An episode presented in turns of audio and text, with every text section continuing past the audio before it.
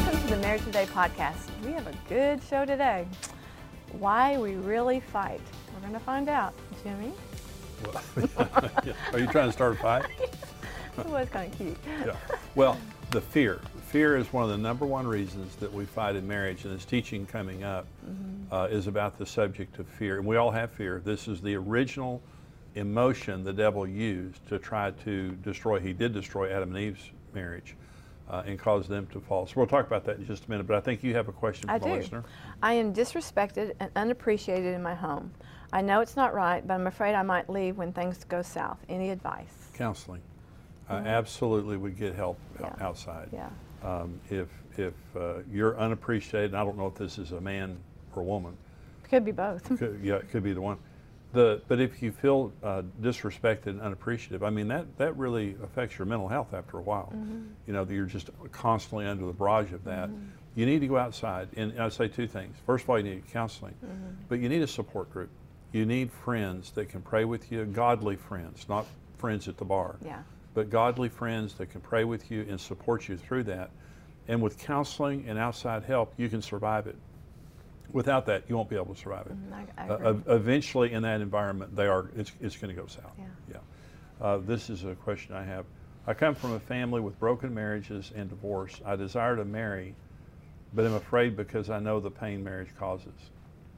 a lot of people feel this way, Sure. you know, but then a lot of people want to be married. Yeah. And so, it, again, we were talking about what causes fights in marriage. And one of the things that comes up in this teaching that it's going to be a really good teaching is fear. Right. You know, and a lot of times we make decisions, we don't think we're being fearful, we don't Yeah. think we're controlled by fear, but it's the fear of the unknown. It's the fear of, I've, I've had that and I don't want that. I've Right. seen that, I don't want that.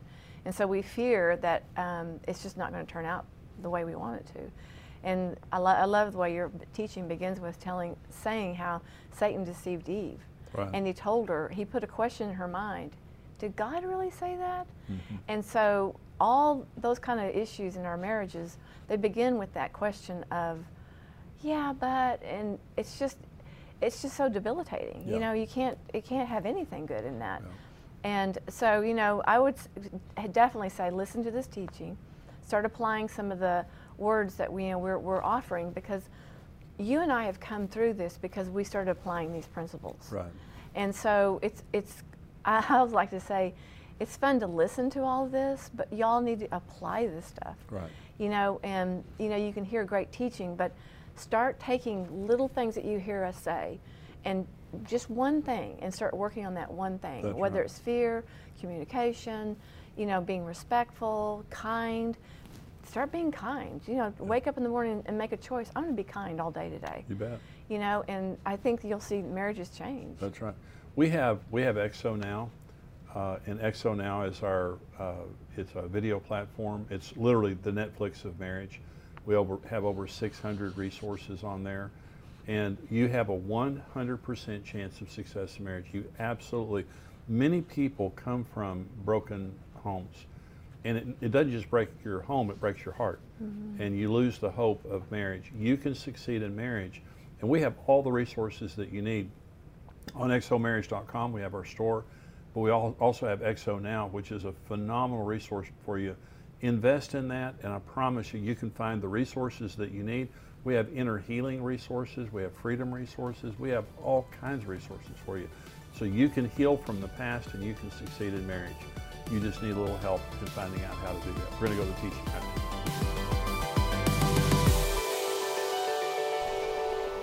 And that might sound good, but it wasn't good. I was, I was really, really, really tall. And I had a, a, my tooth knocked out, and I had a cap on there. My brothers, Damon and Lucifer, uh, they, they called me Bucky the Silver-Toothed Beaver. And I had several things that happened to me when I was a young boy that scarred me, you know. And I never had a problem with girls, and I never had a problem with anybody. But internally, I felt like a freak. There was just a message inside of me that happened to me when I was about maybe second or third grade. But internally, there was something inside of me. I always thought of myself as a freak. And, and I had tremendous amount of fear. And rather, I didn't know how to deal with it. And so rather than dealing with it in the passive sense of just being fearful and carrying down, I just had my guard up all the time. You know, I, I would stick out my chest and stick out my chin and just dare you. I would. That's the way I, I grew up, fought all, all the time, is because if you cross me, you know, but I was masking fears. Karen's fears were rejection, disconnection, disconnect, me disconnecting from her, being devalued, failure, and abuse. Karen, Karen feared those things, but we were both tremendously fearful in our relationship. It, it had all kinds of implications. Here are the four curses of fear. Here are the four things that fear does in our marriages. Number one, fear makes us selfish. You know, people in the hospital are not writing get well soon cards because when you're hurting, you're self absorbed. The Bible says, 1 John 4:18, there is no fear in love. But perfect love casts out fear because fear involves torment. He who fears has not been made perfect in love. Let me tell you something. One of the things that, see, I didn't understand God when Karen and I first got married. I didn't understand the nature of God. But one of the things that being a believer for 40 years has done with me is I have absolutely no fear in my relationship with God. I understand how much He loves me. I understand what a phenomenal father He is. And I understand that He never uses fear in any way to control us. And number one, it causes me to love Him that much more. And number two, I don't fear that He's going to send me to hell. I don't fear that every time I make a mistake that He's mad at me and going to bop me. I just, there's not fear in my relationship with God. And because of that, there's no, no more fear in my relationship with Karen. We, we don't have that same sick fear, but we had it. But it caused you to be selfish. When you're fearful, you're always strategizing of how you're going to be okay. That's what it caused you to do. I'm always thinking, it's a chess game. I'm always thinking of how I can move this to keep you from doing this to hurt me and to make my fears come true. So it's this chess game rather than it just being this you know, trusting, intimate relationship where we don't have all that drama going on. The second thing is it makes us sinful. Fear makes you sinful. When you'll do your worst things when you're fearing. The worst things you say to your spouse, you'll do when you're under the influence of fear. The worst things you do as a human, many times, are motivated by fear. The ne- next thing is it makes us say ne- negative and damaging words. Proverbs 18 21. Death and life are in the power of the tongue, and those who love it will eat its fruit. And you'll notice now a lot of times when you're in an argument, and I'll tell you a story in just a minute that, that, will help you to, uh, to understand some things. But when you're, you're in an argument with your spouse, you'll notice sometimes when you say the worst things, what you're feeling is fear. They're, they're doing or saying something that's touching something in your life. You feel fearful, and you begin to say things and do things that are inappropriate and very hurtful. Number four, Fear makes us stupid. It makes us selfish. It makes us sinful. It makes us say bad things, and it makes us stupid. Is that there is, remember, God has not given us a spirit of fear, but of love and of power and of a sound mind. A sound mind. When you're not under the influence of fear, when you're under the influence of the Holy Spirit, you're thinking right thoughts and you have a sound mind. But, but fear makes us stupid. That we go into a fear dance. I want to talk about Gary Smalley, one of my absolute heroes um, in marriage. But he, he wrote a book called The DNA of Relationships. And in there, he talks about fear and he talks about the fear dance.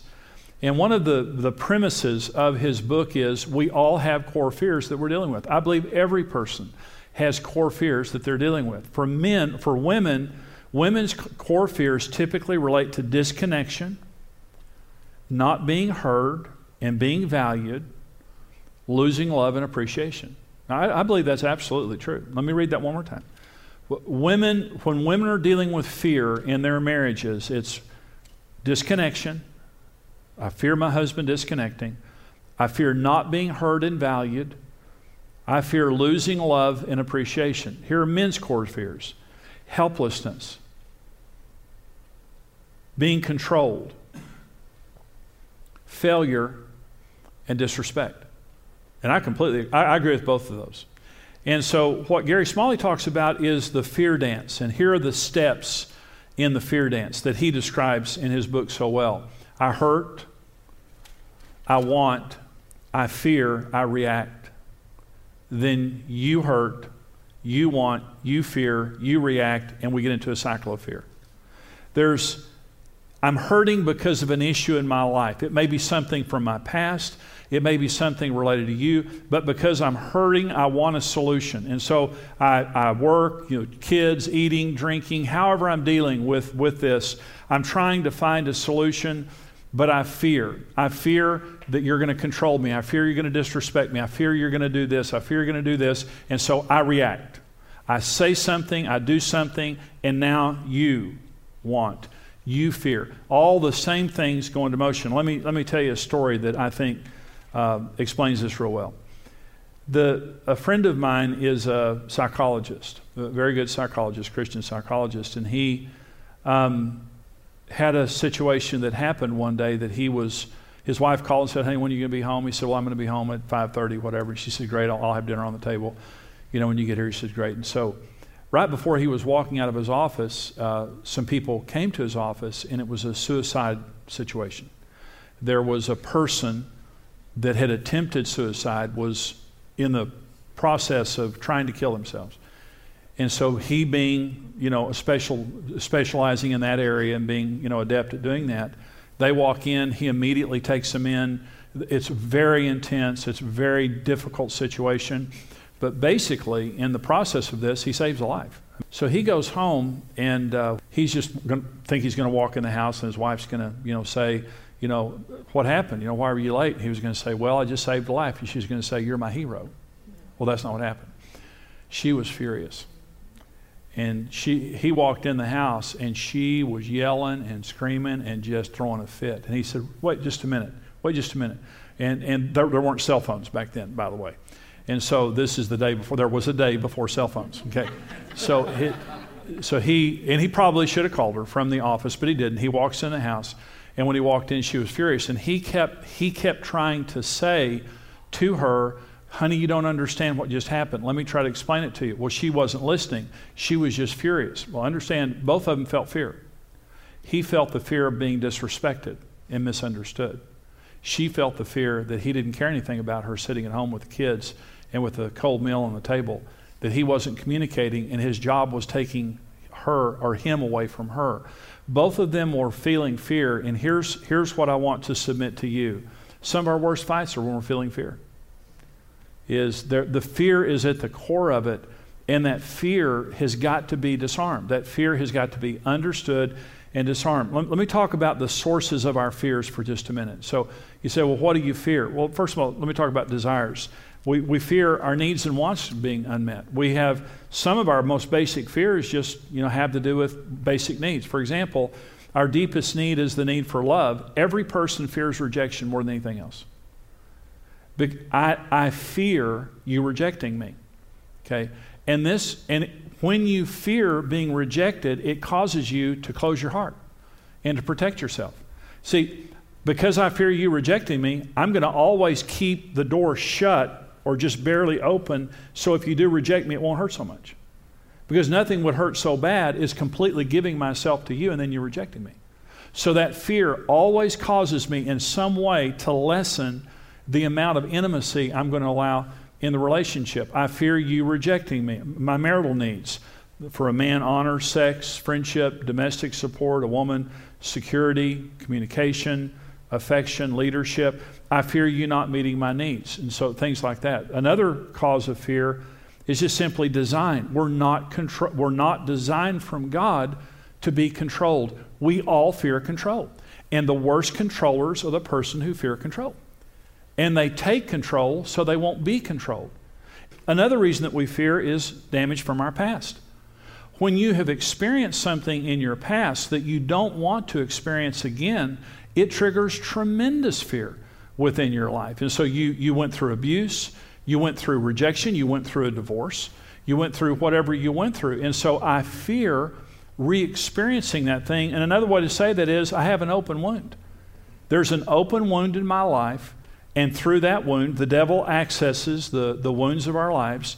And because of that, I have tremendous fear of, of that being re experienced. Um, the, there was a man that, that I counseled, and he completely controlled the finances of their home. His wife didn't have a credit card. His wife had no knowledge of any of the finances in their home. Well, actually, it, it, was, it was really even worse than that. Um, she thought they were broke.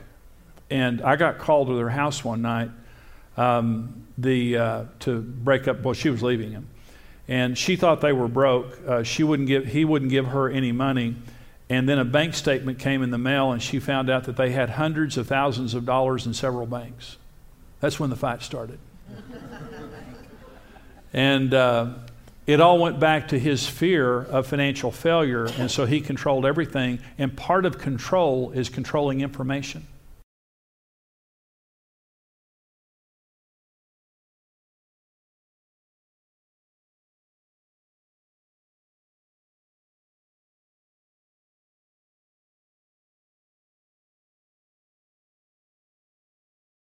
There are three voices in your life you've got to discern God's voice, the devil's voice, and your voice.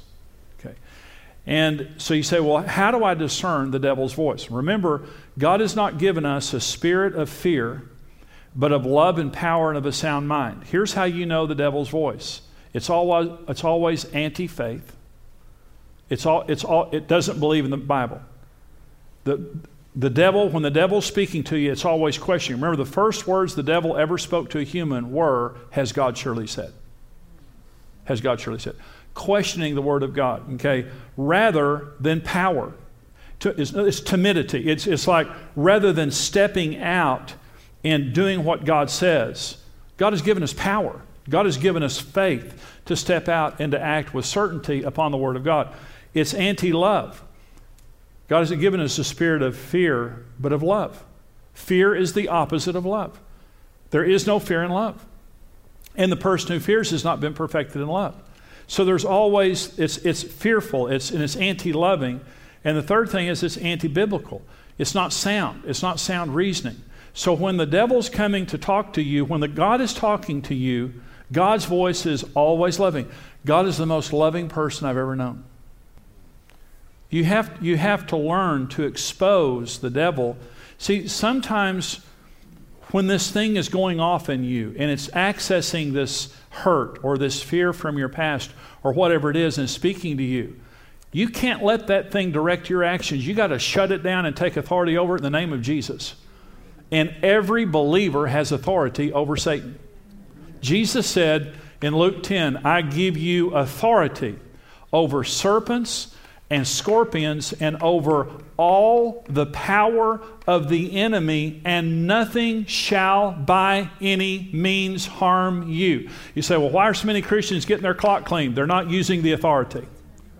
Nothing shall by any means harm you. Nothing shall by any means harm you. We have authority over the devil. When the devil, when a spirit of fear comes through that hurt, comes through that wound, comes through that sin, comes through that failure, comes through that person, we have got to learn to discern our thoughts, to uncover the devil, and to take that thought captive. Any thought you don't take captive will take you captive. And the devil wants to destroy our marriages. Here's how to overcome fear and to become one in marriage. Number one, take off your fig leaves. Stop acting like you don't have fear. You do. You have fear. All of us have fear. I have fear. Okay? So we just have to get it out in the open and just say, we're not going to hide from each other. We're not going to hide from God. Listen, I've learned that every issue in my life is an open conversation between God and me.